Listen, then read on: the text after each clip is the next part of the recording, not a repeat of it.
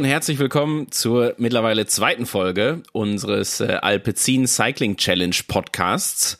Ähm, wie schon bei der ersten Folge mir heute wieder imaginär gegenüber Daniel. Daniel, wie ist die Lage? Bist du vorbereitet für einen FTP-Test am Mittwoch?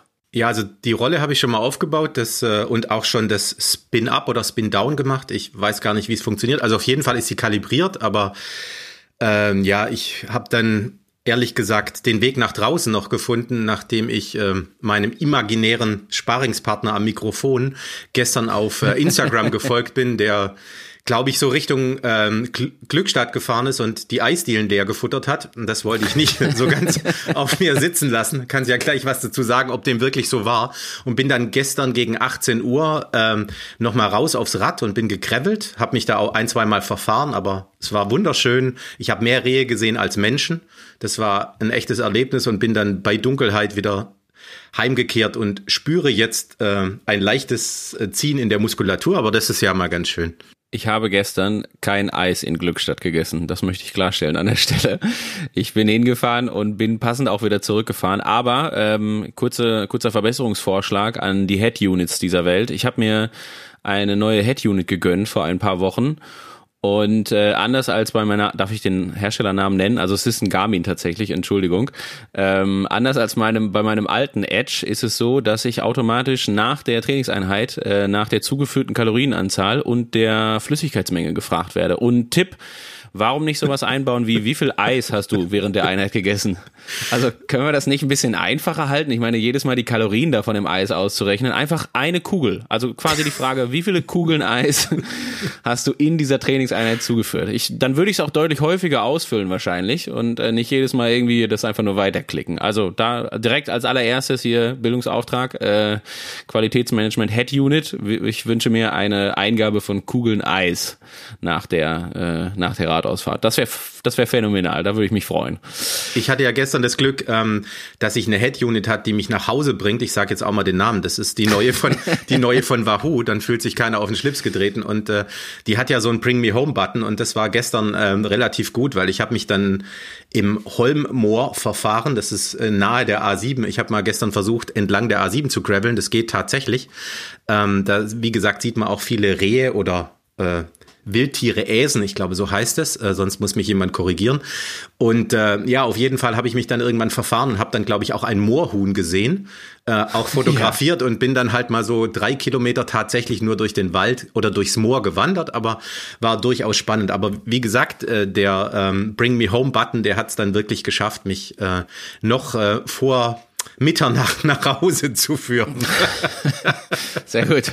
Das klingt nach einem guten Erlebnis. Das klingt nach einem sehr guten Erlebnis. So, ich hoffe, du verfährst dich nicht, wenn du in den nächsten Wochen auch hin und wieder vielleicht mal auf der Rolle sitzt, weil ähm, quasi am Mittwoch ähm, ja mehr oder weniger offiziell unsere Challenge auch schon beginnt, unsere Alpecin Cycling Challenge. Wir starten am Mittwoch mit ähm, dem Formcheck zum selber machen. Wir wollen von, von, gerne auch von uns irgendwann dann, aber vor allen Dingen auch von unseren Hörern und allen Leuten, die in der Alpecin Community unterwegs sind, äh, mit diesen einen FTP-Test machen. Und ähm, dann würde daran auch direkt im Anschluss unsere Alpecin Cycling Challenge starten. Und Daniel, nachdem wir das beim letzten Mal im Podcast ähm, schon versucht haben, bestmöglich zu erklären, nochmal eine kleine Rekapitulierung deinerseits. Wenn du das nochmal irgendwie für die Leute da draußen erklären könntest, was es damit auf sich hat. Ja, ich fasse es, äh, ich nehme den Ball mal ganz kurz auf. Also wir haben auch ein, zwei Fragen bekommen, wo die Leute gefragt haben, wo kann ich mich eigentlich für diese Challenge registrieren? Und im Endeffekt ist es nichts anderes, als dass man die Challenge mit sich selber macht. Ich glaube, wir haben gerade alle, wir Radfahrer stehen so vor dem gleichen Problem. Was sind unsere nächsten Ziele?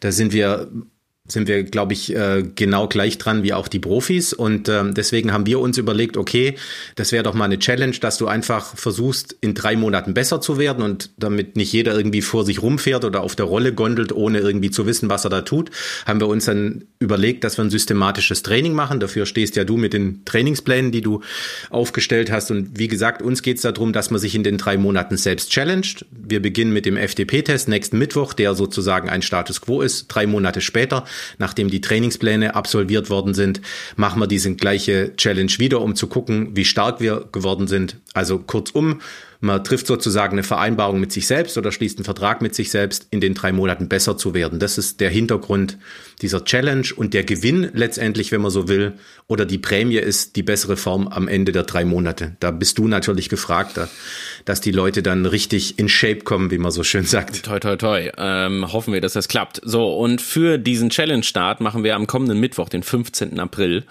ähm, ab 19 Uhr eine nicht nur eine Live-Übertragung bei YouTube. Ähm, man findet das auch auf den bekannten Kanälen unter alpezincycling.com ähm, und werden natürlich auch irgendwie da ein Happening rausmachen. Also wir haben uns vorgenommen, dass auch der ein oder andere selber von uns quasi fährt, also jetzt nicht von uns beiden, weil wir das parallel moderieren müssen, aber wir haben da auf jeden Fall für sehr prominente Unterstützung beim Abfahren der 20 Minuten gesorgt. Ähm, wenn du uns da nochmal einen Eindruck geben kannst, wen die Leute da draußen alle am kommenden Mittwoch um 19 Uhr live auf YouTube erwarten dürfen. Ja, ich sag mal, ich beginne mal mit dem Vorturner, so wird er sich auch selber nennen, Jörg Ludewig, genannt Lude, dreifacher Tour de France Finisher Fischer, ehemaliger Profi, der für Saeco gefahren ist und äh, für Domina Vacanze und auch für T-Mobile. Der ist zugleich ja auch ähm, der Teammanager und sportliche Leiter von unserem Jedermann-Team fast von Beginn an. Also auf jeden Fall die letzten 10, 12 Jahre macht er das. Wie gesagt, Lude wird äh, sozusagen leibhaftig und auch anstrengend durch das, durch das Programm führen. Äh, jetzt äh, zeigt er immer schon so ein bisschen auf Instagram, was man zu Hause eigentlich so machen kann. Also nicht nur auf der Rolle fahren, sondern auch ähm, so Trackstand zu machen, also ähm, auf dem Rad stillzustehen. Ich glaube, heute ist äh, eine Folge dran, wie er zum Beispiel zeigt, wie man eine, eine Flasche vom Boden, ähm, also während des Fahrens aufhebt. Lude ist wirklich ein begnadeter äh, Fahrtechniker. Ich glaube, manch aktiver Profi kann sich da auch noch, oder viele aktive Profis können sich da auch noch eine Scheibe abschneiden. Wie gesagt, Lude ist, ist der Vorturner. Ähm, der hat auch richtig schon Bock da drauf. Dann äh, an seiner Seite wird äh, niemand Geringeres sein als Maurizio von Triest. Ähm, der war 1988 Radweltmeister und gehört im Endeffekt auch zu dem zu unseren Alpecin Cycling Experts, wenn man so will. Aus den USA ebenfalls ein Ex-Profi zugeschaltet, Phil Gaiman. Der hat äh, wird vielleicht einigen was sagen äh, vor ein, zwei Jahren ein Buch rausgebracht, das heißt Zugtiere. Der ist äh, ganz scharf auf Cookies und äh, ist in den USA, hat einen eigenen Gran Fondo und so ist da schon eine, schon eine kleine Größe, auch nach seiner Profikarriere. Und dann natürlich, was für uns besonders spannend ist, ist, dass unser aktuelles Jedermann-Team das auch als erste Standortbestimmung nimmt und ähm, die All-Stars, also die ehemaligen Alpecinis, letztendlich auch an dieser Challenge teilnehmen. Also für uns ist es wichtig, diesen Community-Gedanken, der ja auch hinter der, der gesamten Challenge steht, dass wir den intern wie extern im Endeffekt leben, weil zu dieser Zeit sitzen wir halt alle in einem Boot. Die einen sind noch ein bisschen stärker eingeengt als wir jetzt. Also ich glaube, die Italiener, die Franzosen, ähm, die äh, können halt nicht zum Graveln rausgehen, die müssen zu Hause bleiben. Aber deswegen war halt die Idee, wir machen irgendwas, wo wir alle, wo alle letztendlich mit dabei sein können. Ja, sehr gut. Vielleicht auch kurzer Schwank, äh, wer es äh, gestern gesehen hat. Also wir dürfen sagen, heute ist Ostersonntag. Wir zeichnen heute auf. Der Podcast kommt am äh, Dienstag raus, aber gestern war äh, Ironman zu Hause. Wer es gesehen hat von Jan Frodeno, der äh, achteinhalb Stunden lang einen Ironman, also 3,8 Kilometer schwimmen, 180 Kilometer Radfahren und noch einen Marathon laufen bei sich zu Hause gemacht hat. Der lebt in Spanien, in Girona. Ähm, also auch da nochmal so, also unabhängig davon, dass das sportlich ähm, und auch spendenmäßig, also er hat dabei Spenden gesammelt, natürlich eine Riesenaktion ist, ähm, immer auch nochmal so der Wink, dass man sich das immer mal wieder vor Augen führt, ne? dass man da, äh, wir hatten das schon beim im letzten Podcast besprochen, dass auch da beim Team Teammeeting der ein oder andere Italiener dabei war, der wirklich halt seit vier Wochen auf dem Balkon äh, trainiert. Und ja, wahnsinnig beeindruckend und genau für äh, aus diesem Grund gibt's ja die Challenge, um zu sagen, so, wir haben da jetzt gerade alle mehr oder weniger die gleiche Situation. Wir sind irgendwie eingeschränkt im Training und Co., auch wenn es natürlich nicht gerade das Wichtigste ist, aber ähm, wir wollen auf jeden Fall versuchen, da äh, das Beste rauszumachen und irgendwie dafür zu sorgen, dass wir da in den nächsten drei Monaten richtig gut in Form kommen, wie du es schon gesagt hast. Ähm, um das aber auch nochmal klarzustellen, am, äh, ab 19 Uhr am kommenden Mittwoch kann quasi jeder dabei sein, egal ob aktiv oder passiv. Also ähm, wir machen das grundsätzlich so, dass wir natürlich alle nicht an einem Ort sind. Aufgrund der aktuellen Situation sind natürlich auch wir alle quasi live äh, mit den gängigen Tools, die man gerade so kennt aus den diversen Teamgesprächen und Konferenzen und so weiter und so fort, ähm, zugeschaltet. Also jeder ist da für sich quasi an seinem Ort mehr oder weniger, bei sich zu Hause, ähm, nimmt an der Challenge teil. Das kann auch jeder andere machen, der ab 19 Uhr ähm, vor, vor YouTube sitzt, äh, zum Beispiel. Wir werden jetzt auch nicht Punkt 19 Uhr wahrscheinlich in die Pedale treten, sondern wir werden einen kleinen Versatz haben, dass sich jeder ganz entspannt aufs Rad setzen kann. Wir werden uns alle gemeinsam warm fahren und so weiter, werden die 20 Minuten fahren, werden auch noch eine Menge dazu erklären. Also ähm, man kann das natürlich auch aktiv mitfahren, wenn man ein bisschen externe Motivation ähm, braucht und zugucken möchte, wie, wie zum Beispiel Lude das Ganze dann auch abfährt. Man kann aber natürlich auch irgendwie mehr oder weniger passiv dabei sein und einfach nur zuschauen. Auch da freuen wir uns über jeden, der zum Beispiel parallel ähm, das QA, also die, die, die ähm, Fragerunde bei YouTube nutzt. Da gibt's die Kommentarspalten, da kann jeder seine Fragen reinhacken. Wir versuchen das alle, je nachdem an wen die Frage sich richtet, bestmöglich zu beantworten. Werden ein kleines Rahmenprogramm auch auf jeden Fall haben rund um den FTP-Test und da nochmal einige Sachen erklären. Und ähm, ja, deswegen freuen wir uns über jeden, der dabei ist. Man muss dafür kein Tour de France Finisher sein, sondern da ähm, ist wirklich jeder herzlich eingeladen, der irgendwie ähm, ja die Möglichkeit hat, da ab 19 Uhr auf einem Rad zu sitzen. Ähm, Daniel, wenn wir jetzt ähm, den FTP-Test hinter uns haben, dann ist ja die Challenge darüber auch definiert, dass wir ähm, danach in ein Training starten. Das Training geht am kommenden Montag los. Also wenn der Podcast rauskommt, am kommenden Montag, sprich der 20. April, ähm, auf die Trainingspläne äh, stößt man, wenn man auf äh, entweder in einem Blogbeitrag unter alpezincycling.com nachsieht, da findet man die quasi in analoger Form, oder aber, wenn man sich die bei Training Peaks runterlädt. Und ähm, vielleicht darf man da schon mal einen kleinen Wink geben. Also wir haben die Trainingspläne online gestellt. Wir werden das monatsweise veröffentlichen. Also es wird dreimal einen Trainingsplan geben, also bald drei Monate bis zum ähm, ja bis zum bis zur zweiten Challenge oder bis zum Ende der Challenge im Mitte Juli. Und wir werden diese Trainingspläne ähm, in drei verschiedenen Kategorien zur Verfügung stellen. Also die richten sich vorrangig nach so der, ich sage jetzt mal vorsichtig, der Ambition beziehungsweise auch dem zeitlichen Budget. Also da sind Trainingspläne dabei für die ähm, für die Radfahrer, die eher so im Bereich von vier bis sechs Stunden fahren. Es sind Trainingspläne dabei für Radfahrer, die eher so acht bis zehn Stunden in der Woche trainieren. Und es sind Trainingspläne dabei für die wirklich sehr ambitionierten, ähm, die da vielleicht durchaus anstreben, noch Richtung der zweiten Saisonhälfte irgendwo ein zügigen Radmarathon zu finishen. Ähm, also auch dann dementsprechend so auch über zwölf Stunden in der Woche trainieren.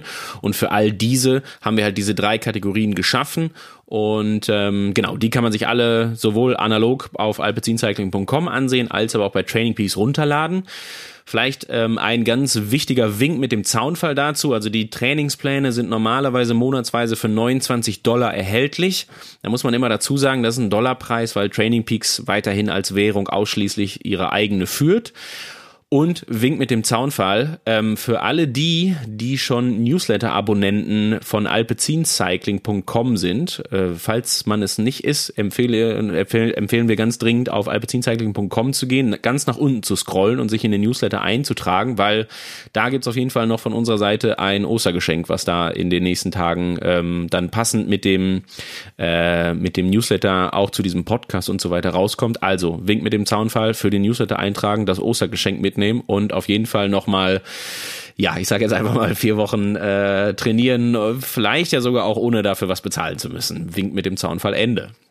Das war jetzt ein wunderbarer Werbeblock. Man hätte es kaum äh, schöner machen können. Wir hätten vielleicht noch so ein ja. Jingle einspielen sollen. Nee, also wie gesagt, das ist uns äh, wirklich ein, ein großes Anliegen und da haben wir uns äh, auch wirklich was dabei gedacht, dass jeder das machen kann. Und ich glaube, über Trainingspeaks ist es ähm, auch sehr, sehr komfortabel, das letztendlich in, auf seine Head-Unit zu laden und dann abzufahren, ob das jetzt in virtuellen Welten ist oder über äh, über die Head-Unit den, den Smart Trainer dann zu steuern, das bleibt ja letztendlich dann äh, jedem selbst überlassen, wie er es wie macht. Ich habe das auch ähm, erstmalig ausprobiert am Anfang und war wirklich begeistert, wie das funktioniert. Ähm, man muss halt, wie gesagt, auf das Startdatum achten. Björn, du hast es ja gerade gesagt, dass man da auch wirklich den 20. April äh, eingibt, dass der Trainingsplan dann auch tatsächlich passt, wann er dann äh, startet. Wie gesagt, ähm, alle Newsletter-Abonnenten werden am Dienstag oder Mittwoch den Newsletter bekommen mit der Überraschung. Alle anderen können sich aber noch ähm, für den Newsletter registrieren, wenn der Podcast rauskommt oder auch ein bisschen später. Das kriegen wir dann, kriegen wir alles hin. Und ähm, dann bekommt er sein nachträgliches Ostergeschenk. Genau ja. so. Ähm, ich habe noch, Daniel, ein paar Fragen, die ich mir vom letzten Mal aufgeschrieben habe. Wir haben die Leute ja letztens dazu, im letzten Podcast dazu aufgerufen, so sollten sie Fragen zu Challenge, zu den Trainingsplänen oder wozu auch immer haben, dann bitte rüber damit. Einfach an info.alpezincycling.com schicken. Es gibt so ein paar Fragen, die mir wichtig sind. Und zwar ähm, fragt jemand nach der bezahlten Version von Training Peaks, ob die dafür nötig sei. Und da muss man sagen, soweit ich es weiß, also dass mein letzter Kenntnisstand ist, dass die kostenfreie Variante von Training Peaks auf jeden Fall ausreicht, um erstmal die Trainingspläne runterzuladen, um auch das passende Datum einzustellen und auch um die äh, einzelnen Trainingseinheiten auf die diversen Head-Units oder interaktive Rollentrainer und so weiter und so fort zu ziehen oder bei Zwift hochzuladen etc. pp. Ähm, soweit ich weiß, braucht man die bezahlte Version von Training Peaks nur dann, wenn man irgendwie seine Einheiten großartig analysieren möchte oder wenn man Einheiten verschieben möchte oder sowas. Also Empfehlung unsererseits wäre jetzt erstmal einfach hinzugehen und mit der freien Version zu arbeiten. Äh, wenn man Training Peaks jetzt noch irgendwie vollumfänglicher nutzen wollen würde, dann kann man auch die bezahlte Version nehmen. Aber für das Durchführen der Challenge reicht auf jeden Fall erstmal die, ähm, ja, die freie Variante. Und ähm, dann war vor allen Dingen auch noch die Frage, du hast es ja eben schon angesprochen, ähm, danach, wie man denn auch rein technisch an der Challenge beziehungsweise an dem FTP-Test teilnehmen kann. Da muss man halt auch nochmal ganz deutlich dazu sagen, bei aller Diskussion über Training Peaks und Zwift, Wahoo, Garmin und äh, was auch immer was alles, alles theoretisch auch nicht nötig. Ähm, also das Einzige oder das Bedeutendste, was es eigentlich braucht, um wirklich an der Challenge teilzunehmen, ist ein, eine wie auch immer geartete Leistungsmessung. Das kann ein Powermeter am Rad sein, an der Pedale sein, das kann aber auch ein, äh, weiß ich nicht, eine interaktive Rolle sein, äh, die oder allgemein eine Rolle sein, die irgendwie Leistung anzeigt. Das ist erstmal völlig fein. Ähm, man musste also jetzt auch nicht irgendwie die Zwift-Protokolle abfahren oder die, den, das Wahoo Sufferfest machen oder was es da nicht alles gibt, sondern man kann einfach auch so quasi bei YouTube zugucken, wie die anderen das machen. Wir werden uns einrollen, wir brauchen eine kleine, etwas intensivere Belastung, fahren dann irgendwann die 20 Minuten und das Einzige, was erstmal für die Challenge zählt, ist die Durchschnittsleistung über 20 Minuten. Die wollen wir in den nächsten drei Monaten über die Trainingspläne dann dementsprechend steigern. Selbst wenn man jetzt nicht irgendwie eine, ähm, eine Rolle mit Leistung oder ein Leistungsmesser hat, dann könnte man zumindest hingehen und den Herzfrequenzgurt umschnallen, den man ja an jeder Ecke irgendwie für 20 Euro wahrscheinlich schon in diversen Discountern und so weiter in den letzten Jahren bekommen hat und könnte zumindest von der durchschnittlichen Herzfrequenz über die 20 Minuten am Ende Trainingsbereiche ableiten. Also das klappt mit der Challenge nicht, weil es halt kein objektiver Parameter ist, aber vom Prinzip her kann auch jeder mitmachen irgendwie und dran teilnehmen und Spaß haben, der lediglich ähm, die Herzfrequenz nutzt und keinen Zugang zu der Leistung hat. Ja, dann kam, dann greife ich gleich mal den Ball auf mit den Fragen, die da kamen. Ähm, da wurde zum Beispiel auch gefragt, eine Frage, die finde ich sehr cool, ob das äh, Training auch äh, für Jugendliche geeignet ist. U13 bis U19 steht hier. Das ist ja eine Frage, die dich als Sportwissenschaftler und Coach äh, ähm, wo du ja genau der richtige Empfänger bist für solche Fragen. Ja, freue ich mich auch immer, ähm, solche Fragen zu lesen, weil ich das erstmal immer super finde, wenn man mit Jugendlichen arbeitet, das ist schon mal ganz perfekt. Ähm, und dann ist immer so mein Ratschlag, ähm, also ich sag mal, U13 bis U19 ist natürlich auch nochmal ein großer Unterschied. Je älter und ambitionierter es wird, desto eher würde man sagen, wenn es jetzt so in Richtung der leistungssportlichen äh, Richtung geht, dann natürlich auch gerne strukturiertes Training. Ansonsten bin ich immer ein großer Fan davon, ähm, gerade so die jungen äh, Sportlerinnen und Sportler, vor allen Dingen erstmal mit dem Spaß und äh, dem der der Mischung und dem ja wie gesagt so die die Jungs und Mädels mit Spaß äh, in der Sportart zu halten oder daran zu führen je nachdem und das kann aber natürlich auch sein durch eine äh, spannende, strukturierte Trainingseinheit. Also ich würde jetzt davon absehen, eine, eine 13-Jährige irgendwie exakt diesen Plan abfahren zu lassen mit über 12 Stunden Trainingszeit in der Woche. Das wäre wahrscheinlich etwas stumpf, wenn man das jetzt alles irgendwie nachmachen müsste. Da würde ich dann auch zum Beispiel sowas empfehlen, wie, du hast es eben schon gesagt, wenn es dann gewisse Technikübungen von Lude irgendwo auf dem Instagram-Kanal gibt, ist das auch zum Beispiel eine gute Idee. Ne? Es geht natürlich auch viel um Fahrgefühl und Fahrverhalten und auch draußen fahren und so weiter. Ähm, aber so vom Prinzip her kann man man das natürlich auch äh, als, als Jugendlicher auf jeden Fall mitmachen. Wie gesagt, der Spaß sollte immer im Vordergrund stehen, wenn der irgendwann über ähm, ja, strukturierte Trainingspläne vielleicht nicht so ganz gegeben ist, gegebenenfalls für Jugendliche, dann natürlich gerne einfach wieder nach draußen, auch wenn man da im Moment alleine fahren muss. Ja, du hast es gerade, genau. du hast gerade gesagt Spaß ähm, und vielleicht sollten wir das irgendwie auch noch ein bisschen erweitern. Das Ganze soll, sollten wir ja alle machen, irgendwie auch ohne ohne so extremen Zwang. Also Zielsetzungen, Ziele sind immer gut, das wissen wir selber, aber es muss jetzt nicht irgendwie ähm, absolut in Besessenheit ausarten. Und äh, da ist mir gerade in der jetzigen Zeit halt eins noch ganz wichtig, sowohl den FDP-Test als auch die Trainingseinheiten danach bitte immer nur fahren, wenn man komplett gesund ist. Also es bringt absolut nichts mit einem Kratzen im Hals, so wie ich jetzt gerade den Frosch habe, wobei der weniger, wobei der weniger ähm, äh, leistungs mindernd oder leistungsschädigend ist. Aber wenn jetzt wirklich jemand eine Erkältung hat oder einen grippalen Infekt oder eine Grippe, dann bitte das Training aussetzen, wieder komplett fit sein, sich dann zwei, drei Tage Zeit geben, locker einrollen und dann wieder mit dem Training einsteigen. Ähm, wir sollten gerade extrem sensibel mit unserer Gesundheit umgehen und äh, vielleicht da eher ein bisschen übervorsichtiger sein als sonst, äh, nicht den, den starken Mann markieren, weil sonst irgendwie äh, keiner will sich da irgendwelche Folgeschäden holen mit ähm, Herzmuskelentzündung oder sonstigen Geschichten. Ich glaube, da sollten wir einfach relativ relaxed an die Sache hingehen. Auf der einen Seite schon trainieren, aber wie gesagt, das Ganze nur machen, wenn der Körper praktisch gesund genug ist, um diesen Reiz auch ähm, adaptieren zu können und sich nicht durch den Reiz dann in den Keller zu fahren, weil das ist absolut nicht der Sinn des Trainings. Genau, und man kann das natürlich ja auch so machen, das muss man ja auch immer wieder sagen, ähm, weder die dreimonatige Challenge noch die FDP-Tests sind ja an ein fixes Datum gekoppelt. Also sollte man jetzt am kommenden Mittwoch irgendwie ähm, nicht in der entsprechenden Verfassung sein, vielleicht nicht gesund sein oder einfach auch einen schlechten Tag haben, kann man das problemlos einen Tag oder zwei oder auch eine Woche später nachholen. Und das gleiche gilt für die Training Peaks Trainingspläne auch. Die starten zwar ja tendenziell am 20. April, das ist sicherlich irgendwo so ein bisschen das Ziel, dass wir die FDP-Tests auch möglichst zusammen machen, jetzt rein aus motivationalen Gründen. Aber wenn man jetzt am 15. April noch nicht dabei sein kann und mit dem Training vielleicht auch erst etwas später starten kann, dann ist das ganz einfach. Dann wartet man zum Beispiel, bis man die Grippe auskuriert hat, gesund ist und äh, stellt dann nicht den 20. April, sondern den 27. April dafür ein und schon hat man seinen, seinen Versatz um eine Woche und kann das ganze Ding ähm, ja, gesund machen, um dann natürlich, so wie du es gesagt hast, entsprechend Spaß zu haben und sich vor allen Dingen auch nicht ähm, irgendwie noch weiter in die, in die Erkältung oder in die Grippe zu bringen. Ganz genau.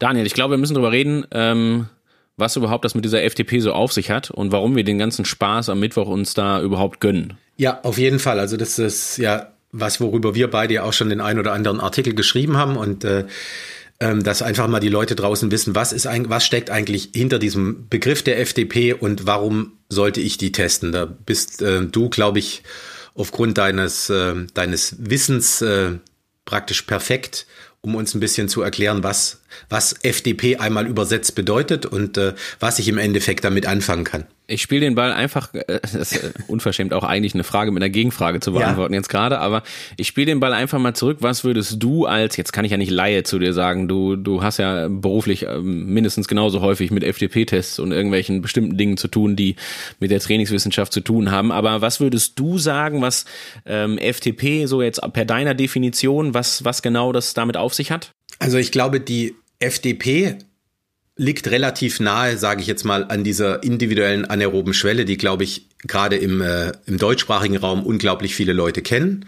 Und äh, ich glaube, so ein FDP-Test, wenn ich jetzt mal diesen klassischen FDP-Test nehme, nehme, der 20 Minuten dauert und gleichmäßig gefahren wird, also wie ein Zeitfahren, also in Anführungszeichen gleichmäßig gepaced werden soll, ähm, der gibt mir so ein bisschen Aufschluss darüber, wie meine Leistungsfähigkeit oder meine Dauerleistungsfähigkeit ist. Leistungsfähigkeit ist natürlich unterschiedlich. Es gibt Sprints und es gibt vielleicht ein Kilometer Dauerleistung, aber ich glaube, diese 20 Minuten, so wie ich das jetzt gelesen habe, ähm, diese 20 Minuten geben schon Ausschluss darüber, so nach dem Motto, wie fit ich bin und wie gut meine Dauerleistung dann auch ist, wenn ich jetzt länger fahre. Das wäre jetzt so mal meine naive Darstellung. Ja.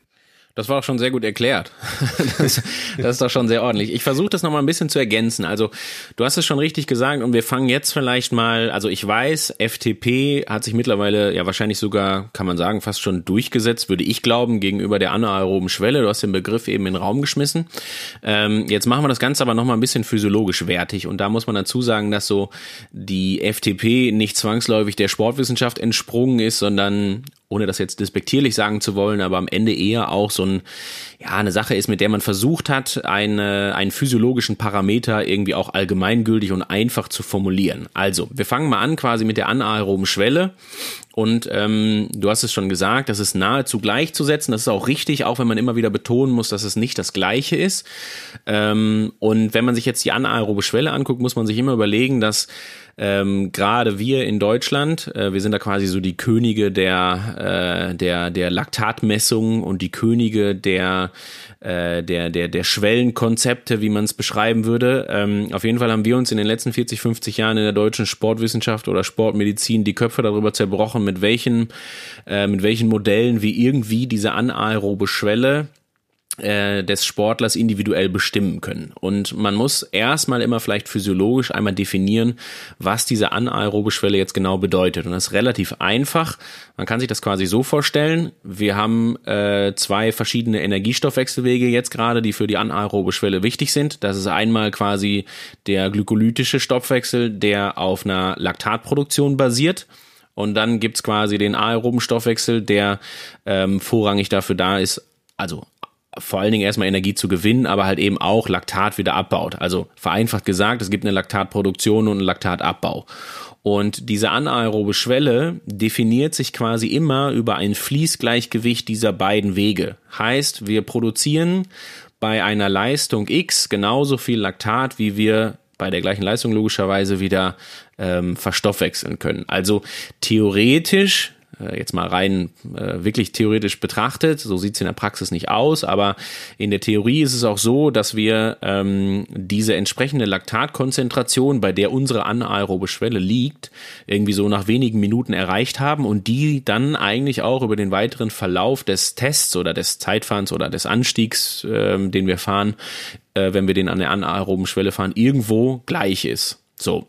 Und ähm, wenn wir das erstmal festhalten, dass so Laktatproduktion und Laktatabbau im Gleichgewicht sind und sich die Waage halten, dann ähm, kann man sich das auch gleichzeitig immer so vorstellen, dass ähm, bei dieser Leistung die zeitliche Dauer, die wir quasi an dieser Leistung fahren können, immer ein Stückchen variabel ist. Und die hängt vor allen Dingen, und der größte limitierende Faktor dabei ist auf jeden Fall das energetische, vom Kohlenhydratstoffwechsel ab. Also heißt, ich habe eine gewisse Leistung, die ich fahren kann und bei dieser Leistung eine gewisse Laktatproduktion und Laktatproduktion vereinfacht erklärt geht immer Hand in Hand damit, dass ich irgendwie Kohlenhydrate verbrauche. Also man muss sich vorstellen, dass äh, die Laktatproduktion ist quasi so ein bisschen das, ähm, ja, das, das, das Ende des äh, glykolytischen Stoffwechsels. Das heißt jetzt nicht, dass Laktat ein Stoffwechsel-Endprodukt ist, bitte, das fälschlicherweise immer angenommen, sondern ist nur quasi so vereinfacht erklärt jetzt das Ende des, äh, des glykolytischen Stoffwechsels. Und für den brauche ich immer Kohlenhydrate. Das heißt, jedes Mal, wenn ich Laktat produziere,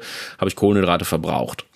So, und jetzt muss man sich vorstellen, wenn man diese Leistung fährt, dann ist es halt eben so, dass ähm, ich halt so viele Kohlenhydrate verbrauche, dass ich zum Beispiel über exogene Zufuhr ähm, nicht hinterherkomme. Also ich kann quasi diesen Verbrauch nicht über Gels und Riegel und so, die ich während der Zeit in mich reinstopfe, wieder ausgleichen, sondern lebe vorrangig von meinen Kohlenhydratspeichern, die ich so gerade in der Muskulatur und der Leber habe und die nähern sich natürlich auch irgendwann dem Ende. So, das heißt, diese Zeitdauer an dieser Leistung ist halt irgendwo endlich und die ist halt darüber definiert, wie viel Kohlenhydrate ich jetzt gerade für diese Leistung zur Verfügung stellen kann. Und jetzt ähm, kann man sich das erstmal ganz vereinfacht so überlegen, also so ganz grob ähm, als anaerobe Schwelle, die da definiert ist, also die höchstmögliche Leistung, die ich über einen längeren Zeitraum fahren kann. Du hast eben selber schon gesagt, sowas wie die Dauerleistung.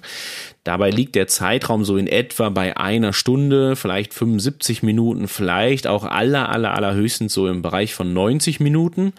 Alles in Abhängigkeit ähm, des Kohlenhydratverbrauchs und der Kohlenhydratspeichergröße.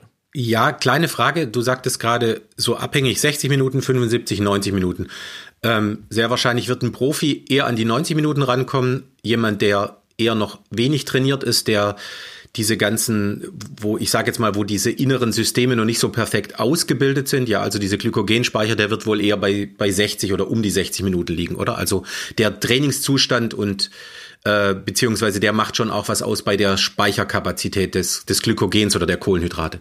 Auf jeden Fall. Also wir machen es erstmal einfach, was natürlich als allererstes was ausmacht. Ähm, unabhängig jetzt der Speichergröße, ist natürlich die Füllung der Speicher. Also die erste Hauptaufgabe, wenn man jetzt wirklich auch zum Beispiel jetzt den FTP-Test am Mittwoch fährt, ist natürlich dafür zu sorgen, dass die Kohlenhydratspeicher gut gefüllt sind. Das ist ja quasi die gleiche Prämisse, die man auch hätte, wenn man jetzt morgen einen Radmarathon fahren würde, würde man auch sagen, sorge dafür, dass du am Start stehst und wirklich 100 Prozent gefüllte Kohlenhydratspeicher hast. Das ist schon mal ein, sehr wichtiges Anliegen auf jeden Fall.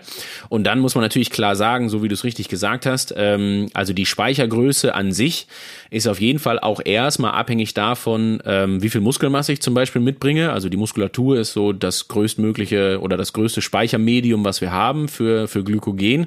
Man muss dann aber auch immer sagen, je mehr Muskulatur dann im Einsatz ist, desto mehr Glykogen wird auch verbraucht. Also das ist quasi eine Milchmädchenrechnung. Und dann ist es auf jeden Fall auch so, dass ähm, der, der Trainingszustand an sich, wie du es richtig gesagt hast, auf jeden Fall auch von oder die Speichergröße definitiv beeinflusst, so dass man sicherlich schon sagen kann, dass jemand, der jetzt wirklich diese Speichergröße auch ähm, in den Extremen mehrfach trainiert und oder auch ausschöpft, wenn man so möchte, natürlich da irgendwie eine Anpassung hat und die Speichergröße dementsprechend ein bisschen größer ist. Genau. Aber vom Prinzip her würde ich vor allen Dingen da auch noch hinzufügen, der Profi wird das wahrscheinlich, wenn man das jetzt mal ganz praxisnah macht, auch ähm, es deutlich besser hinkriegen, diese Leistung zu pacen, wenn er das jetzt draußen im Feld fährt. Also ich glaube, wenn wir einem Profi sagen, fahr mal hier eine Stunde Anschlag einen Berg hoch oder einem äh, Amateur oder Hobbyfahrer, dann wird sicherlich so sein, dass der Profi das etwas besser einschätzen kann ähm, und dementsprechend mit seinen Energiespeichern vielleicht auch ein kleines bisschen besser haushaltet. Aber vom Prinzip her, wenn wir jetzt mal wieder zurück zur Theorie gehen, höchstmögliche Leistung über einen längeren Zeitraum, so eine grobe Stunde bis vielleicht auch anderthalb Stunden kann man da in etwa annehmen als, äh, als zeitliche Limitation für, die, für das Fahren an der anaeroben Schwelle. Jetzt haben wir ja, jetzt reden wir ja gerade so von, von Zeiten von einer Stunde bis 90 Minuten, aber es muss ja jetzt keiner Angst haben, dass wenn er den Test fährt, dass er so lang fährt, bis er tatsächlich leer ist. Also sprich, bis die berühmte Cola und das Snickers kommt, das wir ja alle von der Tanke kennen. Wenn wir dann irgendwie ja. mal so ein bisschen stärker drauf gedrückt haben und nach zwei, drei Stunden dann wirklich so merken, okay, Riane war plü, nichts geht mehr, äh, außer Cola ja. und Snickers, der beliebte Energy Drink oder die Energy Drink Kombination, ja. ja. die immer funktioniert. Ähm, Im Endeffekt läuft der Test Test ja, der eigentliche Test, wenn man das Warm-up jetzt mal abzieht, läuft ja, läuft ja 20 Minuten, weil wir im Endeffekt aus den 20 Minuten oder beziehungsweise die Erfinder des Tests und sehr wahrscheinlich auch der ein oder andere Wissenschaftler, der den dann abgeleitet hat, festgestellt haben, okay, mit den 20 Minuten kommen wir doch aber tatsächlich an ich sage jetzt mal an die Schwellenleistung ran. Das heißt also, wir können da irgendwas äh, letztendlich adaptieren beziehungsweise mit einem Faktor multiplizieren, dass wir sagen können, okay, aus der 20 Minuten aus diesem 20-Minuten-Wert kriegen wir diese Dauerleistung hin. Genau. Der Versuch dabei ist ja einfach von meiner kryptischen Erklärung gerade aus rein wissenschaftlicher Sicht irgendwie einen Grad der Vereinfachung und Standardisierung hinzubekommen. Und das erste, was da ja schon passiert, ist ja hinzugehen und nicht mehr quasi diese anaerobe Schwelle zu benutzen. Da, da muss man sowieso ein Stückchen dazu sagen, dass das auch mehr oder weniger ein deutsches Phänomen ist. Also in, äh, im angloamerikanischen Raum zum Beispiel kennt man diese, diese Laktatschwelle per se schon mal sowieso nicht. Die hat da erst so in den letzten Jahren Einzug gehalten. Wir machen das seit 50 Jahren. Und äh, da ist man eh immer schon vermehrt hingegangen über Power und Critical Power und was auch immer was für Power. Und ähm, bei der FDP ist das erstmal genauso. Also all diese Rundrum-Erklärung zu Kohlenhydratverbrauch und Speichergröße etc. pp, die lässt man bei der FDP erstmal gerade gedanklich außen vor und man geht hin und sagt nicht, so kryptisch wie ich, ja, dass die Leistung über eine Stunde bis anderthalb vielleicht, so ungefähr, sondern man geht hin und sagt, okay, die FTP per Definition, FTP steht für Functional Threshold Power, also wenn man so will, funktionelle äh, Leistungsschwelle oder Schwellenleistung, wenn man so möchte. Und man ist halt hingegangen und hat das nicht darüber definiert, wann sind die Kohlenhydrate leer, sondern ist hingegangen und hat gesagt, das ist die höchstmögliche Leistung, die du über eine Stunde, also über 60 Minuten fahren kannst. Deswegen halt auch dieser dieses meinerseits immer wieder darauf pochen, dass das nicht zwangsläufig das gleiche ist wie die anaerobe Schwelle. Das kann durchaus mal um den einen oder anderen Prozentpunkt ähm, variieren. Aber wenn wir es jetzt mal einfach machen wollen, ähm, dann können wir das einfach quasi jetzt gerade mal gleichsetzen und sagen, okay, da sind zwar ein, zwei, drei Prozent Unterschied vielleicht zwischen FTP und anaerober Schwelle, die können wir jetzt aber getrost außen vor lassen. Und wie du es richtig sagst, am Mittwoch oder auch nicht beim Test in drei Monaten muss keiner eine Stunde gleichmäßig im Schwellenbereich fahren, sondern was dann ähm, versucht wird, ist halt eine, ein Testprotokoll zu finden, was eine relativ valide Ableitung auf diese FTP mit sich bringt. So, und dann ist man hingegangen und hat gesagt, wir brauchen für so ein Testprotokoll eine, ähm, einen Zeitraum, der durchaus irgendwie mit einer gleichmäßigen Belastung zu tun hat. Also wir können jetzt nicht eine Minute nehmen und davon auf die Schwellenleistung ableiten, weil das widerspricht physiologisch gänzlich irgendwie, also diese Leistung über eine Minute der Dauerleistung. Das heißt, man ist halt hingegangen und hat gesagt, okay, wir brauchen eine äh, Leistung, die über einen gewissen Zeitraum irgendwie mit einer gleichmäßigen Leistung, Schrägstrich auch einer gleichmäßigen Physiologie einhergeht, die aber gleichzeitig nicht so lang ist, dass es wieder schwierig ist, das Ganze zu pacen. Deswegen konnte man auch nicht 45 Minuten nehmen, aber auch nicht 5 Minuten. Und man hat sich dann irgendwo so mehr oder weniger auf 20 Minuten im, im Sinne der Standardisierung geeinigt. Und 20 Minuten ist ja durchaus so, dass man jetzt gerade sagen kann, ähm, das ist auf jeden Fall irgendwie erstmal gleichmäßig im Sinne von, man kann da jetzt, selbst wenn man am Anfang zu hart anfährt und am Ende nochmal alles irgendwie versucht rauszuholen, was irgendwie geht, dann kann man vielleicht so diese Leistung ein kleines bisschen beeinflussen, aber die 15 Minuten dazwischen in der Mitte, die sind trotzdem irgendwie so mit einer gleichmäßigen Belastung einhergehend und auch so, dass sich da physiologisch im Sinne von Laktatproduktion und Laktatabbau einiges irgendwie einpendeln und die Waage halten muss, weil wenn man jetzt dauerhaft mehr Laktat, also deutlich mehr Laktat produzieren würde, als man abbauen würde, dann würde man diese 20 Minuten Leistung einfach schlichtweg nicht schaffen. Und deswegen ist das genau die Idee, also hinzugehen und quasi von der Stundenleistung ein Testprotokoll zu finden, was ähm, auf diese auf diese Stundenleistung ableitet und da hat man sich halt so in dieser, ja, ich nenne es jetzt mal vorsichtig, Populärwissenschaft darauf geeinigt, dass man diese 20 Minuten nimmt, ähm, weil das halt so den höchstmöglichen Grad der Standardisierung dann irgendwo mitbringt. Was ja auch ähm, der Vorteil von sowas ist, ich kann es halt wirklich selbst machen, gell? Ich muss mir, ich muss nicht ins Labor, ich muss mir nicht ähm, in Finger oder ins Ohr stechen lassen. Ich ähm, kann das im Endeffekt, wenn ich es gut mache, kann ich so einen Test ja alle sechs bis acht Wochen auf einem, nach einem vorgegebenen Protokoll, was ich aber ja selber erstelle, kann ich das ja, kann ich das ja immer wieder wiederholen. Also ob wir das jetzt auf der Rolle machen und sagen, okay, wir machen es, versuchen es immer zum gleichen Zeitpunkt zu machen und wir ernähren uns vorher immer identisch und machen dasselbe Warm-up oder wenn jemand irgendwie einen Hausberg in der Nähe hat mit einer gleichmäßigen Steigung, wenn er draußen fahren kann, wenn das ohne Risiko ist, dann könnte er das ja genauso gut draußen machen. Also so äußere Einflüsse so gut wie möglich ähm, vermeiden oder beziehungsweise eigentlich komplett vermeiden. Keine roten Ampeln,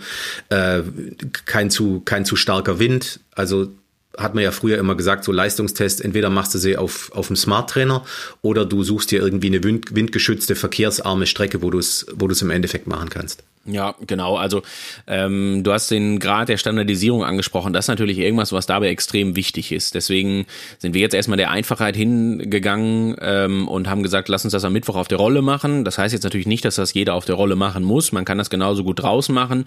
Da muss man natürlich schon immer sagen, Obacht, dass irgendwie das mit der Verkehrssituation und Co. gut funktioniert, dass man das wirklich auch sauber fahren kann, dass man da gerade jetzt in Zeiten ähm, also auch überhaupt draußen fahren darf. Und wir sind halt hingegangen und haben gesagt, das jetzt auf der Rolle zu machen, ist total fein, weil am Ende des Tages äh, ist eigentlich das Einzige, was wichtig ist, dass man es dann auch auf der Rolle wiederholt. Also im Sinne der Standardisierung wirklich dafür sorgt, dass man ähm, irgendwie im Idealfall immer das gleiche Rad auf der gleichen Rolle hat, das gleiche Powermeter benutzt und ja, vielleicht auch für sowas sorgt, wenn man es richtig gut machen will, dass man annähernd irgendwie das gleiche gegessen hat. Das heißt jetzt nicht, dass das Mittagessen zwangsläufig das gleiche sein muss, aber dass man auf jeden Fall sichergestellt hat, dass man dauerhaft genug Kohlenhydrate zugefügt hat. Wenn man am Mittwoch ähm, vor dem Test nochmal einen doppelten Espresso trinken will, dann gerne auch beim Folgetest machen. Ähm, das Powermeter passend kalibriert ha äh, zu haben ist wichtig ähm, und da halt einfach irgendwie dafür zu sorgen, dass all diese Faktoren, die auf die Leistung einen Einfluss nehmen können, halt irgendwie höchstmöglich standardisiert sind. Also auch jetzt keine, äh, keine Raketenwissenschaft daraus zu machen, das muss jetzt auch an der Stelle nicht sein. Ähm, aber ich sag mal, man sollte natürlich schon dafür sorgen, dass das, was ich gerade im, im Triathlon immer sehr häufig erkläre, dass man jetzt nicht beim Einstiegstest irgendwie das normale Straßenrad nimmt, um dann beim Ausgangstest das Zeitfahrrad zu nehmen, weil man da schon irgendwie deutliche Unterschiede aufgrund der biomechanischen Position auf dem Rad, der Kraftübertragung und so weiter halt hat. Da kann es dann gerne alleine schon mal aufgrund der Position zu deutlichen Unterschieden in der Leistung über die 20 Minuten kommen. Und deswegen empfehlen wir halt auf jeden Fall, ähm, da hinzugehen und ja, sich vielleicht auch kurze Notizen zu machen, wie man das gemacht hat, falls man irgendwie wechselnde Räder auf der Rolle hat oder wie auch immer, um das halt dann möglichst gleich zu schalten. Mhm. Okay, das ist äh, ja für mich durchaus äh, nachvollziehbar, wie man das macht. Genau, man kann das genauso gut natürlich draußen machen. Ne? Also wenn man jetzt irgendwie, du hast es eben schon gesagt, wenn man jetzt den Hausberg hat und man weiß, äh, der, der dauert 20 Minuten. Ich meine, für uns als äh, hier Hamburger Schleswig-Holsteiner, keine Ahnung, wo man Hausberge hier in der Nähe findet, die 20 Minuten dauern. Da muss man, glaube ich, in Harz für fahren oder so, drei Stunden mit dem Auto. Das ist dann nicht Sinn der Sache. Äh, man kann das auch genauso gut in der Ebene machen. Du hast es eben angesprochen mit dem Wind der Klugscheißer in mir sagt, Wind ist egal, Power kennt keinen Wind, aber was du natürlich meinst damit ist, dass man ähm, irgendwie eine Strecke findet, die man möglichst gleichmäßig fahren kann. Also wenn man jetzt hier das versuchen würde, am Deich zu fahren und man hätte wechselnde Windverhältnisse und müsste immer wieder quasi gegen die Böen, die äh, ja äh, auch passend dann die Übersetzungen wählen und so weiter und so fort, dann wird es natürlich nicht gerade sauberer dadurch. Ne? Also es wird dann ist auf jeden Fall nochmal eine Variable, die das Ganze etwas schwieriger macht, gleichmäßig zu gestalten und ähm, deswegen lange Rede kurzer Sinn. Also wie auch immer man sich dazu bemust fühlt, da am Mittwoch dran teilzunehmen an den 20 Minuten, das ist grundsätzlich erstmal egal. Es ist auch zum Beispiel egal, also ich ich sage es jetzt mal ganz vorsichtig, aber auch wenn jetzt die Leistungsmessung an dem interaktiven Rollentrainer mit Sicherheit nicht unbedingt vergleichbar ist mit der Genauigkeit von einem SRM-Parameter oder sowas, man muss halt trotzdem sagen, äh, das ist ja dann der gleiche Leistungsmesser, der auch in drei Monaten wieder die Leistung misst. Also uns geht's ja in allererster Linie um das Delta vom 15. April bis zum 15. Juli oder auch, wenn man es später macht, halt eine, eine, Woche jeweils mit Versatz. Äh, uns geht ja jetzt nicht darum, irgendwie da die absolute Genauigkeit in der Messung zu haben, sondern nur die Reproduzierbarkeit darüber herzustellen, dass halt dieser Standardisierungsgrad eingehalten wird. Ja, das ist ja auch ein Grund mit, warum wir diese Challenge eigentlich auf der Rolle machen, weil dann ist im Endeffekt, also alles, was ich einmal ermittelt habe, sprich am 15. April, findet sich ja dann später wieder in den Trainingsbereichen. Also so nach dem Motto des, der FDP-Test dient ja also zu, zum einen zu, zu einem Aufnahme oder zu einem Bestand des Status Quo oder der Aufnahme des Status Quo, aber zum anderen hilft er uns ja auch dann die Trainingsbereiche zu bestimmen. Also sei es jetzt unser Grundlagen-Ausdauerbereich 1, 2, für K3-Einheiten, aber auch genauso wie für SB-Einheiten. Und äh, wenn wir alles das natürlich auf dem, mit dem gleichen Powermeter fahren, wie du schon gesagt hast, ob der jetzt in der Kurbel steckt oder ob der im, im Smart Trainer integriert ist, dann haben wir natürlich auch eine Verlässlichkeit und eine Objektivität und springen nicht zwischen unterschiedlichen Systemen hin und her. Das heißt also, wir sind da, wenn man so will, Sorten rein, was ja, was es uns dann halt auch wieder hilft, irgendwie das Training wirklich sauber zu steuern. Ganz genau, auf jeden Fall. Und ähm, du hast es gerade schon gesagt, dass ähm, das, was wir da tun mit diesen 20 Minuten, ist ja, also das Hauptziel ist einfach, eine höchstmögliche Leistung über diese 20 Minuten hinzulegen. Also das Ziel für den Test ist halt auch quasi da, sich all out zu belasten, wenn man so möchte, aber all out nicht in den ersten 30 Sekunden, sondern in, also wirklich halt versuchen, das möglichst gleichmäßig über diese 20 Minuten zu machen. Wir werden danach eine Ableitung finden, wie man ähm, darauf auf die Schwellenbereiche ableiten kann oder die, die Trainingsbereiche am Ende auch, sprechen wir gleich nochmal drüber. Und dann ist das ja auch, ähm, das, was wir da tun, ist quasi eine Bestimmung, wenn man so möchte, der Dauerleistung. Ich würde es immer noch ein bisschen bisschen einfacher machen. Das ist einfach eine Bestimmung der Leistungsfähigkeit. Also ähm, Leistungsfähigkeit im Radsport über eine Leistung an sich, also eine, eine objektiv gemessene Leistung zu definieren, ist schon mal ein großes Glück, das äh, welches wir Radfahrer quasi haben. Das haben andere Sportarten meistens nicht, ähm, weil weil es nicht so viele Sportarten gibt, die ihre Leistung wirklich objektiv messbar machen können. Und dann können wir halt wirklich davon reden, dass ähm, das halt gerade der Status quo der Leistungsfähigkeit ist. Und dann ist die Frage, wie entwickelt sich diese Leistungsfähigkeit in den nächsten ähm, drei Monaten im Hinblick auf den, auf das, auf den Follow-up-Test, wenn man so möchte. Ganz genau. Du sagtest das ja gerade, die Trainingsbereiche bestimmen, also die Ableitung. Ich glaube, was man einmal oder was man immer häufiger betonen muss, dieser Wert, der nach den 20 Minuten rauskommt, ist ja im Endeffekt nicht meine FDP, weil ich wiederhole es jetzt nochmal, meine FDP soll ja was sein, was auf 60 Minuten gilt. Das heißt also, ich mache aus diesen, von diesem, von dieser, von diesem Testwert muss ich einen den muss ich multiplizieren mit einem Faktor, der logischerweise unter eins liegt, um nachher auf meinen FDP-Wert zu kommen, den ich, geht es nach seinen Erfindern, 60 Minuten lang halte. Jetzt äh, steht in der Wissenschaft, wird manchmal äh, gesagt, okay, nimm diesen 20 Minuten Durchschnittswert, also das ist ein, ein Wert in, in Watt, und multiplizier den mal 0,95 und teilweise sagen wiederum andere, multiplizier den mal 0,85. Das ist ja schon auch eine Spanne drin. Ich glaube, du bist ein großer Fan von äh, Keep It äh, Small und Keep It Simple, dass man sagt, okay, lass uns einfach die Mitte nehmen von, nimm den Wert und multiplizier den mal 0,9 oder nimm von dem Wert 90 Prozent, wie man es wie auch letztendlich dann mathematisch äh, letztendlich erklären will. Ja, also das, was du ansprichst, ist ja gleichzeitig so ein bisschen die große Limitation dieser ganzen FTP-Bestimmung, wenn man so möchte. Ähm, was die FTP nämlich macht, also egal jetzt, ob die über also vor allen Dingen bei diesem 20-Minuten-Test, ist halt einen, ja, ich sag mal vorsichtig, einen Näherungswert zu generieren. Also man kann hinterher nicht hingehen und sagen, ähm, ausgehend von den 20 Minuten ist exakt das garantiert meine anaerobe Schwelle, weil wir haben ähm, dann wiederum eine Abweichung in der Ableitung, also so wie du es gerade gesagt hast, ziehe ich 5% ab oder ziehe ich 15% ab. Dann haben wir so FTP anaerobe Schwelle sind vielleicht nochmal 2, 3%. Also da ist schon so ein kleiner Fehler, der damit einhergeht.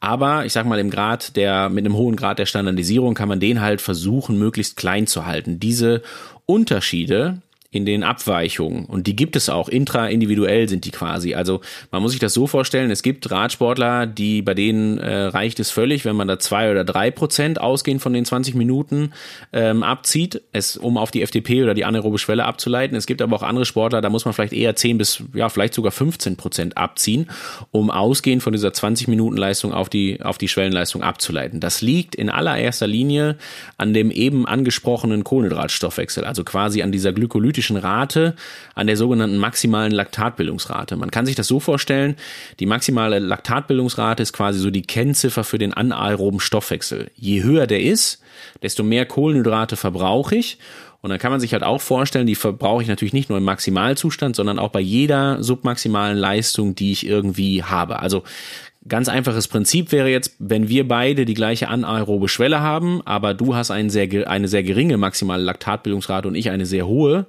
dann könnten wir beide trotz gleicher anaerober Schwelle nebeneinander herfahren im G1-Bereich, der da, ich sage jetzt einfach mal 70 Prozent von der Schwellenleistung ist. Und es wäre so, dass ich trotzdem mehr Kohlenhydrate verbrauchen würde als du jetzt gerade.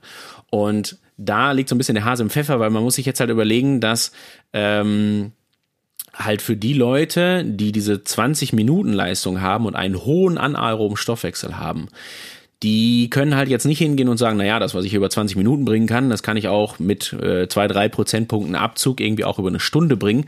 Das ist nicht ganz richtig, weil die haben das große Problem, dass sie halt in den 20 Minuten als auch in jeder weiteren Minute schon deutlich mehr Kohlenhydrate verbraucht haben als Leute, die eine sehr geringe Laktatbildungsrate haben. Das heißt, diese Abzüge würden sich normalerweise nach der Laktatbildungsrate richten. Jetzt ist das so, es hat nicht jeder, wie, wie wir jetzt gerade zum Beispiel bei uns im Institut, die Möglichkeit, diese Laktatbildungsrate zu bestimmen, sondern wir wollen da ja auf jeden Fall ne, keep it simple walten lassen. Und deswegen würde ich halt immer empfehlen, hinzugehen und eher mal so zehn Prozent ähm, von den 20 Minuten abzuleiten, statt irgendwie zwei bis fünf. Also das würde ich eher nicht empfehlen. Ähm, und dann halt lieber den Grad der Standardisierung hochzuhalten und zu sagen, okay, wir nehmen halt immer zehn Prozent Abzug und die ziehen wir sowohl beim ersten als auch beim zweiten Test ab, weil um das auch ganz klar zu sagen, diese Laktatbildungsrate wird sich in diesen drei Monaten nicht so unendlich verändern, dass man hinterher hingehen könnte und sagen könnte, naja, beim ersten Mal war die noch hoch, deswegen ziehe ich zehn Prozent ab, jetzt ist sie aber garantiert tief, jetzt ziehe ich nur fünf Prozent ab.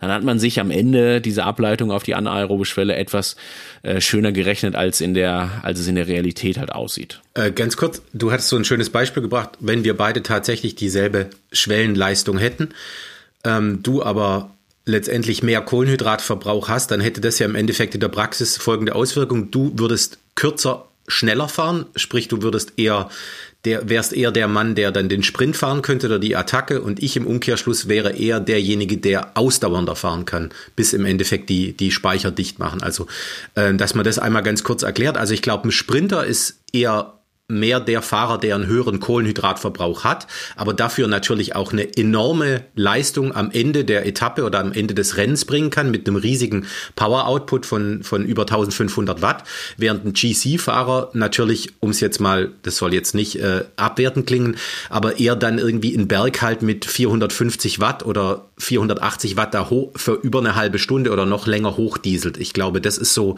so ein bisschen die, die Ableitung aus dieser Geschichte Kohlenhydratverbrauch. Wasserverbrauch beziehungsweise maximale Laktatbildungsrate, um es jetzt auf die Straße zu bringen. Ja, genau. Und du hast, also du hast es schon passend äh, quasi äh, erklärt, am Ende gibt es halt diese beiden Stoffwechselwege, wenn wir also wir stellen es jetzt wirklich vereinfacht dar, so wie du es gesagt hast, es gibt die Laktatproduktion, also die, die angesprochene maximale Laktatbildungsrate, die zwar ähm, vermehrten Kohlenhydratstoffwechsel mit sich bringt, aber vor allen Dingen auch für kurze, knackige, intensive, hochintensive Belastungen wichtig ist. Also der angesprochene Sprinter, den du genannt hast, der muss irgendwie eine hohe glykolytische Rate haben, sonst könnte der nicht seine 1800 Watt aufs Pedal bringen. So.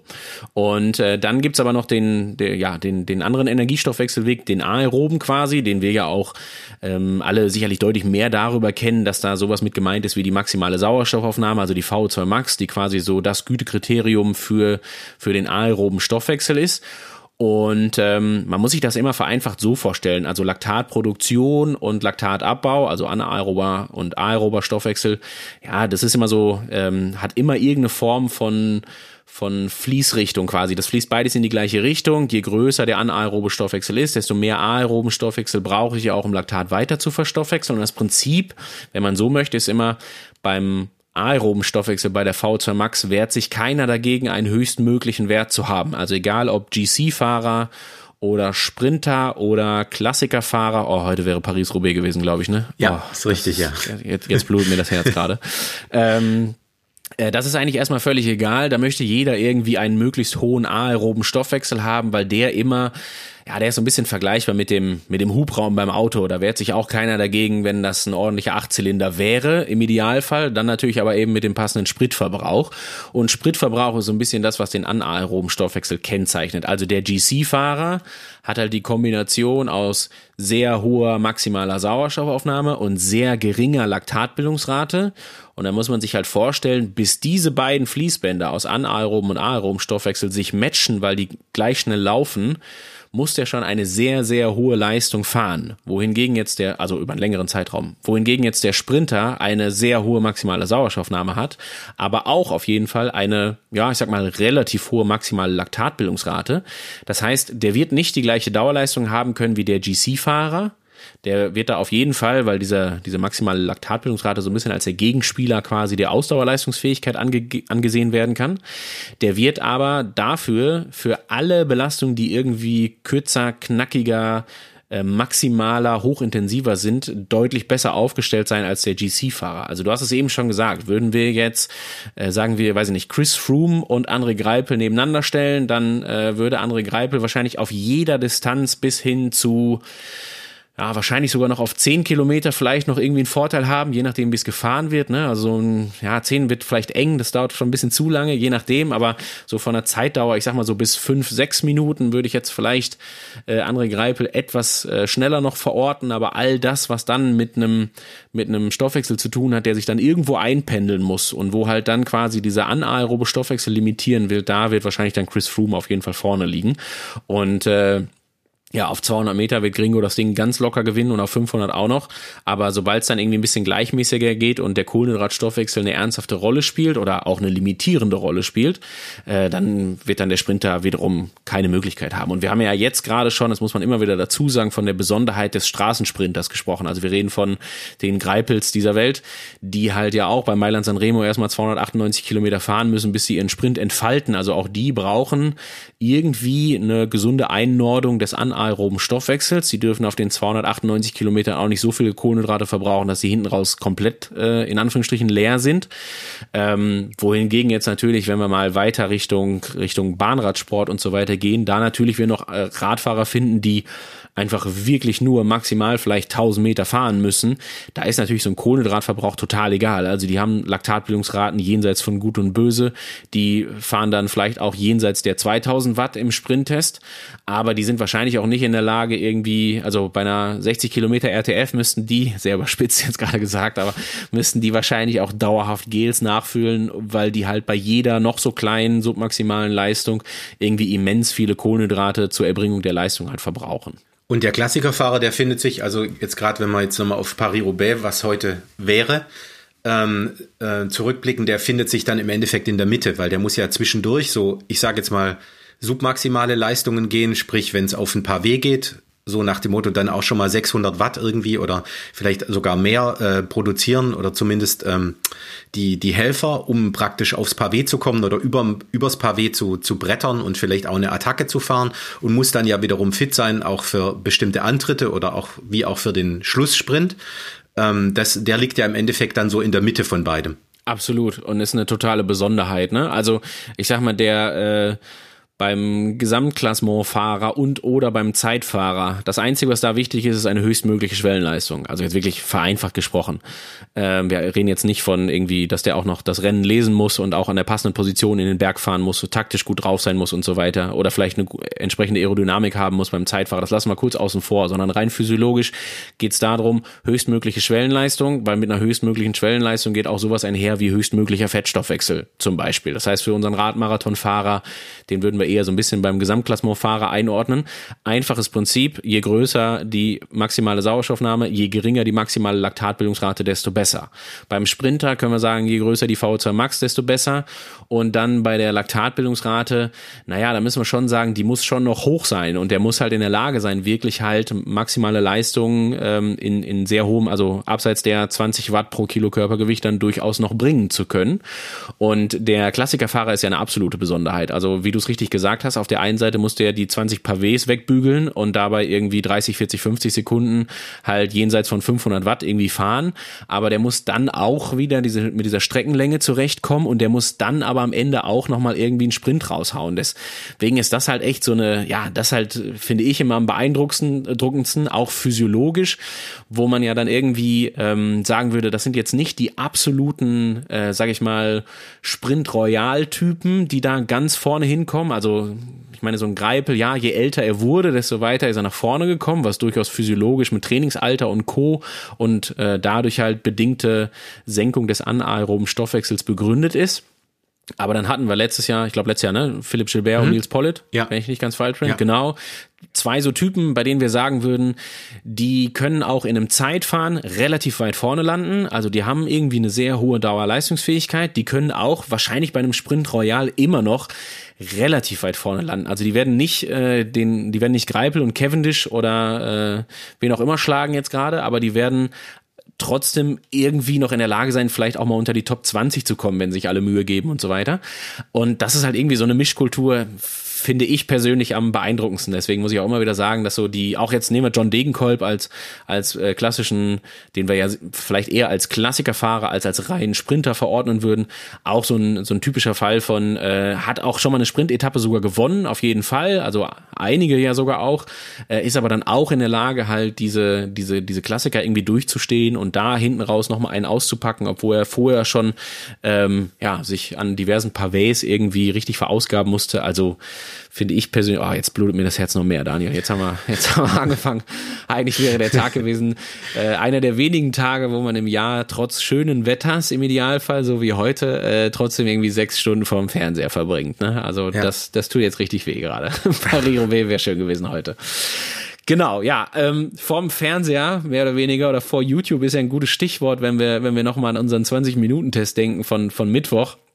Ähm, vielleicht gehen wir da noch mal ein Stückchen drauf ein. Ich glaube, wir können gerne da noch mal so ein bisschen ähm, den Leuten draußen auch erklären, wie dann genau dieser Test abläuft. Also wir waren uns jetzt schon quasi, oder wir beide zumindest sind uns schon mal einig, äh, Schwellenleistung an sich, FTP nahezu gleichzusetzen damit mit den 20 Minuten versuchen wir eine Ableitung auf die FTP zu bekommen, also einen Eindruck äh, zu bekommen über unsere aktuelle Leistungsfähigkeit und wir leiten von diesen 20 Minuten, also von der durchschnittlichen Leistung über diese 20 Minuten am Ende ab auf unsere FTP. Und wie gesagt, mein Vorschlag wäre, dass wir pauschal hingehen und 10, ähm, 10 Prozent abziehen von der, von der 20-Minuten-Leistung. Sollte jemand seine Laktatbildungsrate kennen und die liegt irgendwo so im Bereich von 0,3 bis 0,5, ja, 0,5 vielleicht schon wieder ein bisschen viel, aber so im Bereich von 0,3 bis 0,4, dann darf man da gerne auch irgendwie ähm, vielleicht nur 5 Prozent von der durchschnittlichen Leistung abziehen. Das beim nächsten Mal dann bitte genauso machen, also den gleichen Prozentsatz abziehen. Für alle Leute, die da drüber liegen, würde ich dann auf jeden Fall eher die 10 Prozent ähm, abziehen. So, dann hat man am Ende diese 20 Minuten Leistung. Jetzt müssen wir vielleicht nochmal erklären, wie wir da hinkommen. Also der Plan ist jetzt auch rein praktisch, am Mittwoch um 19 Uhr nicht sofort loszufahren und diese 20 Minuten durchzubügeln, sondern das sieht natürlich erstmal so aus, dass man sich für den Test auch vernünftig warm fährt. Und dann wiederum ist wichtig, dass man auch nicht nur aus einem reinen Grundlagenwarmfahren irgendwie in diese 20 Minuten startet, sondern durchaus vorher mal äh, irgendwie sich in den roten Bereich gebracht hat. Daniel, wenn du äh, versuchst, dich in den roten Bereich zu bringen, wie, wie bekommst du das hin? Ah, indem ich, also ich mache es einfach so, dass ich ganz vorsichtig irgendwie steige und dann letztendlich über die Schwelle komme oder so in den Entwicklungsbereich rein. Also schon, dass die Beine dann ganz kurz anfangen, so ganz leicht zu brummen ähm, das, äh, also so, so mache ich das. Also so ein, so ein Warm-up irgendwie so ein bis drei Minuten und dann, also wenn man so will, aufziehen. Jetzt nicht irgendwie gleich reinhauen, um auf die Wattzahl zu kommen, die dann da steht, sondern ähm, also ich crescendo-mäßig. Es kommt, glaube ich, vom Laufen, dass man sich allmählich steigert. Ich weiß nicht, ob das richtig ist, aber das ist für mich, das ist für mich angenehm. Aber ich bin ja auch schon ein bisschen älter, da braucht äh, der Motor ja etwas länger irgendwie, um ans Laufen zu kommen. Vielleicht hast, muss ich auch eine Stunde Warm-up fahren. Ja, nee, ist alles gut. Ich, je älter ich werde, desto länger brauche ich irgendwie, also also desto ja. kürzer ist die Höchstleistung, aber desto länger brauche ich, um überhaupt dahin zu kommen. Ja, also am Ende muss man halt immer dazu sagen, eigentlich ist das erstmal egal. Das große Ziel dabei, bei diesem Warmfahren und auch durchaus bei etwas intensiveren Belastungen vor dem Test, ist ganz banal, dass man äh, Herz-Kreislauf-System wirklich vollständig in Schwung bringt. Also das sollte nicht das erste Mal ackern, wenn die 20 Minuten gerade angefangen haben. Und was auch immer wichtig ist, man muss sich das so vorstellen, diese angesprochenen ähm, Energiestoffwechselwege aus Laktatproduktion und Laktatabbau, die haben relativ unterschiedliche Kinetiken. Also die brauchen manchmal, also gerade der aerobe Stoffwechsel im Sinne von der Sauerstoffaufnahme braucht immer ein bisschen länger, um so richtig auf Touren zu kommen. So, und damit der nicht erst zeitversetzt während der 20 Minuten auf Touren kommt, versucht man den vorher auf jeden Fall schon mal wach und warm zu machen und würde einfach hingehen. Du hast es gerade passend beschrieben und sowas machen, zum Beispiel wie zweimal zwei Minuten irgendwo so im angedachten angedachten Schwellenbereich zu fahren. Ob man den Schwellenbereich, den man ja vor dem Test wahrscheinlich noch nicht ganz kennt, ob man den schon genau trifft oder nicht, ist eigentlich erstmal egal. Man kann das auch zum Beispiel genauso machen, wie du das gerade dargestellt hast. Einfach mal versuchen, sehr gleichmäßig und wirklich ganz moderat zu beschleunigen quasi, was meistens schon damit einhergeht, dass man da eine erhöhte Leistung am Pedal hat. Und dann halt einfach mal gucken, wann so der Moment kommt, wo man jetzt sagen würde, okay, da merkt man so ein leichtes Brennen in der Muskulatur. Man muss auch richtig durchpusten und so weiter. Und das Ganze sollte durchaus jetzt gerade nicht zehn Sekunden dauern, weil das würde die Kinetik des aeroben Stoffwechsels nicht antriggern, ähm, sondern halt auf jeden Fall etwas länger als irgendwie so 30 Sekunden dauern, vielleicht so eine Minute, vielleicht zwei Minuten.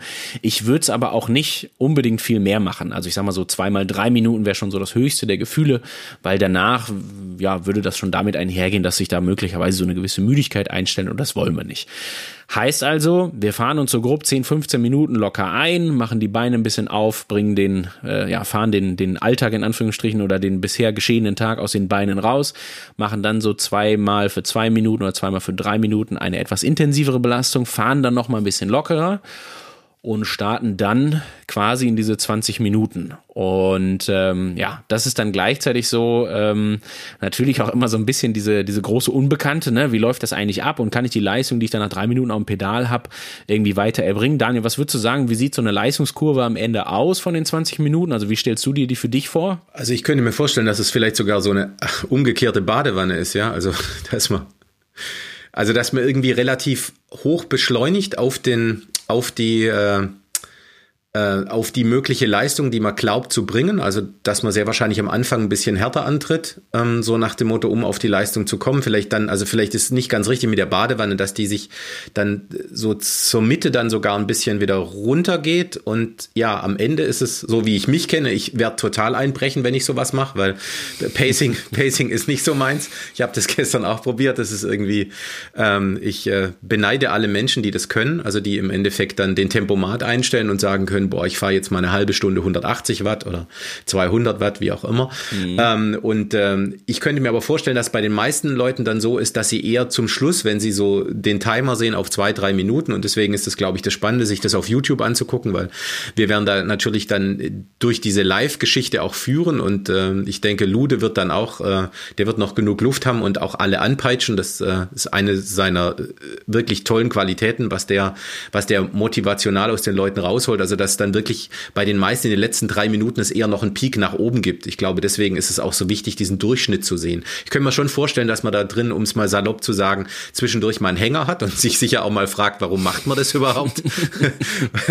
und dass vielleicht Cola und Snickers, was man sich am Ende dann äh, einverleibt, vielleicht nicht allein die Motivation ist. Aber ähm, ich denke mal, so wird es irgendwie sein. Am Anfang eher ein bisschen drüber. Also ich, ich revidiere meine, äh, meine, meine Badewannentheorie am Anfang eher ein bisschen zu hoch, dann pendelt sich's ein. Dann vielleicht hat man so eine leichte Schwäche und versucht dann aber gegen Ende nochmal hochzuziehen. Aber wie gesagt, ich glaube, kommt drauf an ich schätze mal, Triathleten äh, können das relativ gut, weil sie eher diese, dieses Zeitfahrgehen in sich vereinen.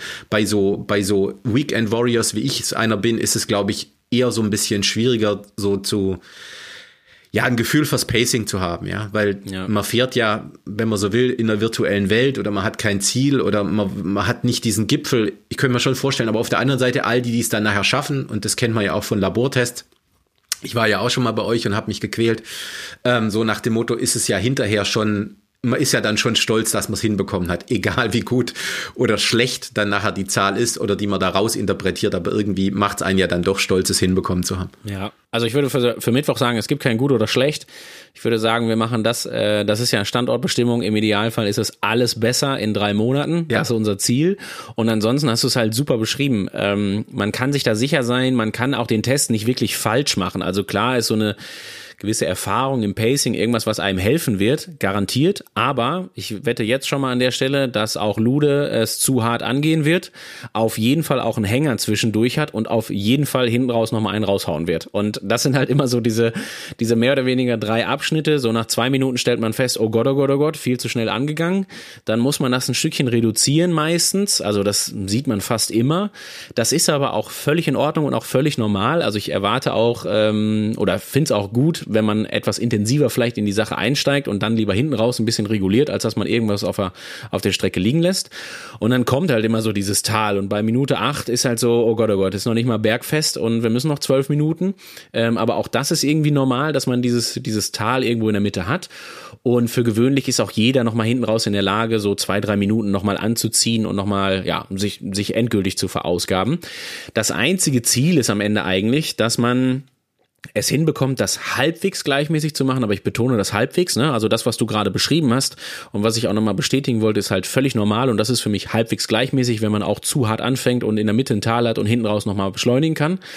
Und äh, dann ist eigentlich vor allen Dingen das Ziel, hinterher sagen zu können, ich bin die 20 Minuten gefahren und ich hätte garantiert keine 22 machen können. Also sich so auszubelasten, dass man am Ende sagen kann, okay, das war jetzt echt richtig anstrengend und ich war froh, dass am Ende die 20 Minuten da auf der Uhr gestanden haben und ich aufhören konnte.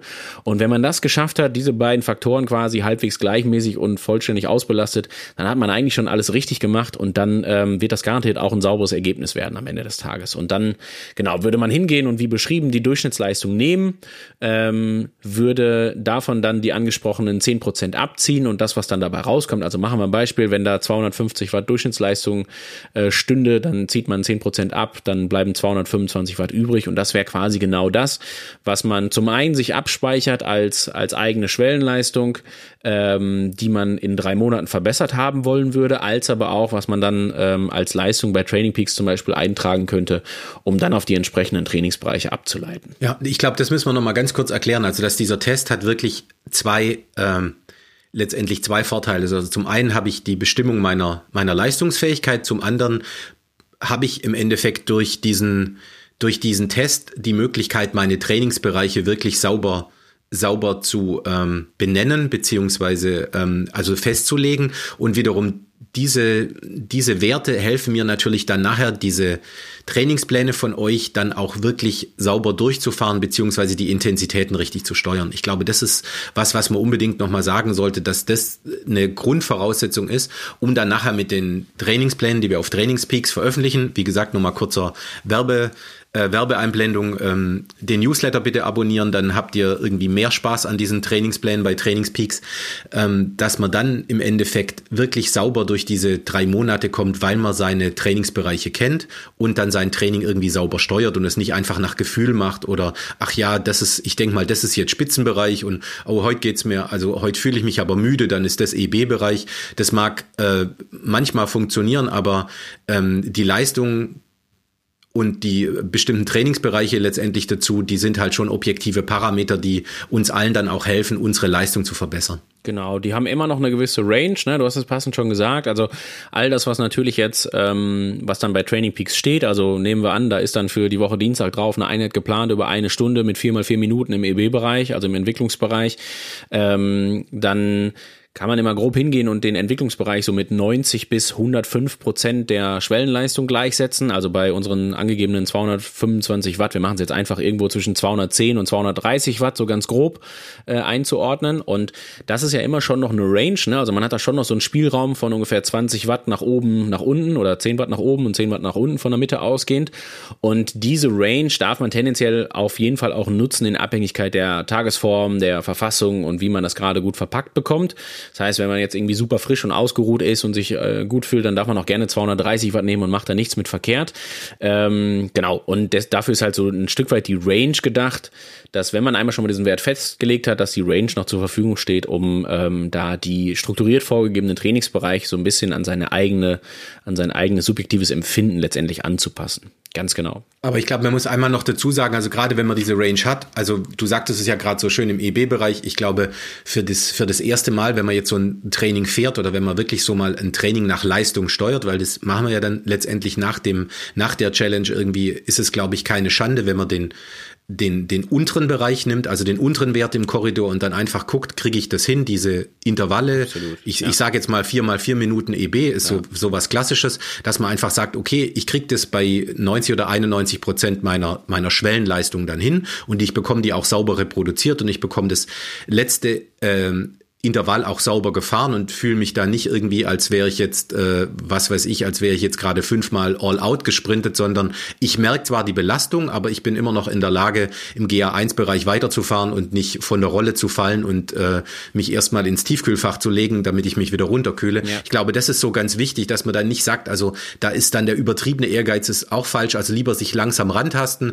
Das macht ihr auch mit den Plänen. Ihr steigert ja teilweise auch die Intervalllänge, so nach dem Motto, dass man den Leuten einfach erstmal sagt, sagt so, okay, gut, wenn du EB fährst, K3 irgendwie, es muss nicht gleich der, es muss nicht gleich die längst mögliche sein, was, was die Einheit hergibt, beispielsweise bei einem Profi, sondern wir gewöhnen überhaupt mal das Gesamtsystem an die Belastung für jemand, der das vielleicht noch nie in dem Sinne gemacht hat. Und ähm, ich habe auch mit äh, einigen anderen Trainern geredet, die machen das genauso nach der Winterpause. Also es wird nicht gleich ein K3-Intervall zwingend gleich 20 Minuten lang gefahren am Berg, sondern die fangen teilweise auch erst mit acht Minuten an und steigern sich einfach, weil sie sagen, äh, man muss dem Körper dann halt auch die Möglichkeit geben, ähm, sich zu entwickeln. Genau so ist es. Was mich nochmal interessieren würde, äh, Björn, du trainierst ja nicht nur so Hobbysportler und Weekend Warrior, sondern du ähm, bist ja auch Coach von äh, Profi-Triathleten wie Boris Stein oder beispielsweise Patrick Lange, der ja zwei, zweimal schon Ironman-Weltmeister auf Hawaii geworden ist. Wie ähm, setzen die auch solche FDP-Tests ein oder machen die auch, ich sage jetzt mal, Feldtests?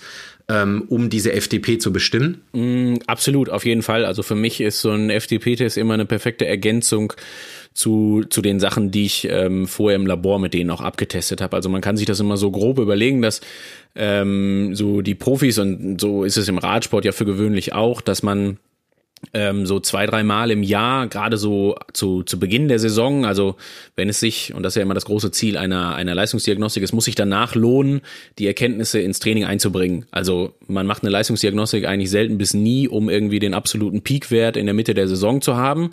Da steht dann irgendwie der Hauptwettkampf an, wo man, wo man dann deutlich eher irgendwie den Peakwert dran, dran erfassen kann.